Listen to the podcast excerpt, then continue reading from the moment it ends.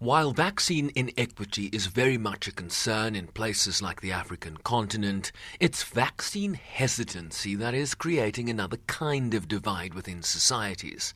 Take the headline in Charleston's Post and Courier newspaper in June, citing a poll that half of vaccinated South Carolinians will stay away from unvaccinated friends and colleagues. The WHO's Dr. Bruce Aylward asked to weigh in. The goal is with vaccination that we can eventually get to the point of reopening societies, reopening economies. And in any situation, there's always going to be a mix of vaccinated, unvaccinated. The goal, of course, is to get as much of the population vaccinated as possible. But um, uh, uh, again, we would uh, really want to uh, minimize and, and, avoid any stigmatization uh, whatsoever of people, whether you know vaccinated, unvaccinated, because it will simply be one more barrier to the solidarity that's going to be key. Case numbers are surging in the United States despite almost 60% of the population having received at least one dose of the COVID 19 vaccine.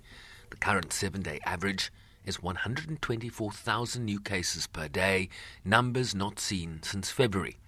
President Joe Biden has said this is now a pandemic of the unvaccinated, as hospitals in several southern states where vaccine hesitancy is higher struggle to cope with a surge in hospitalizations that is again severely impacting ICU capacity in places like Arkansas, Mississippi, Louisiana, and Florida, leading to growing frustration among those caring for them.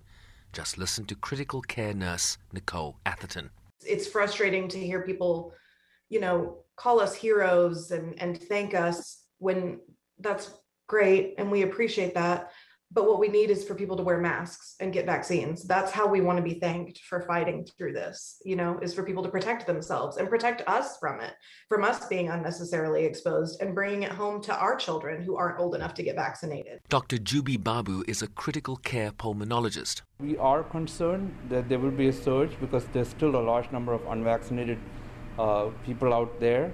Uh, hopefully the vaccination rates go up again soon and so we'll not see that surge. Yes, but we are concerned that it will uh, probably overwhelm us at some point.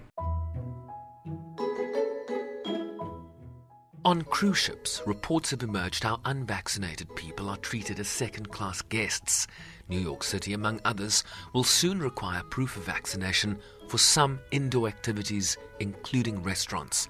Universities and companies like Facebook and Google require employees to take the shot, while CNN last week fired three employees for entering the workplace unvaccinated in violation of the company's COVID 19 policy. Listen to Gavi's managing director for country programs, Thabani Maphosa. Those who are unvaccinated, uh, there may be reasons uh, why they're in that space. Uh, and instead of actually making them the enemy, uh, should we actually invest uh, in understanding what is the barrier and how can we be helpful? But listen to Manhattan resident Shania Walcott, echoing how many people here feel. I feel like I think they should show proof of um, vaccination because I feel like that could help the cases go down. You feel me? Because you don't want to get um engaged with somebody that has it. You feel me? That's it. A personal choice versus a public good, as new battle lines in confronting this pandemic begin to emerge. I'm Sherman Bryce in New York.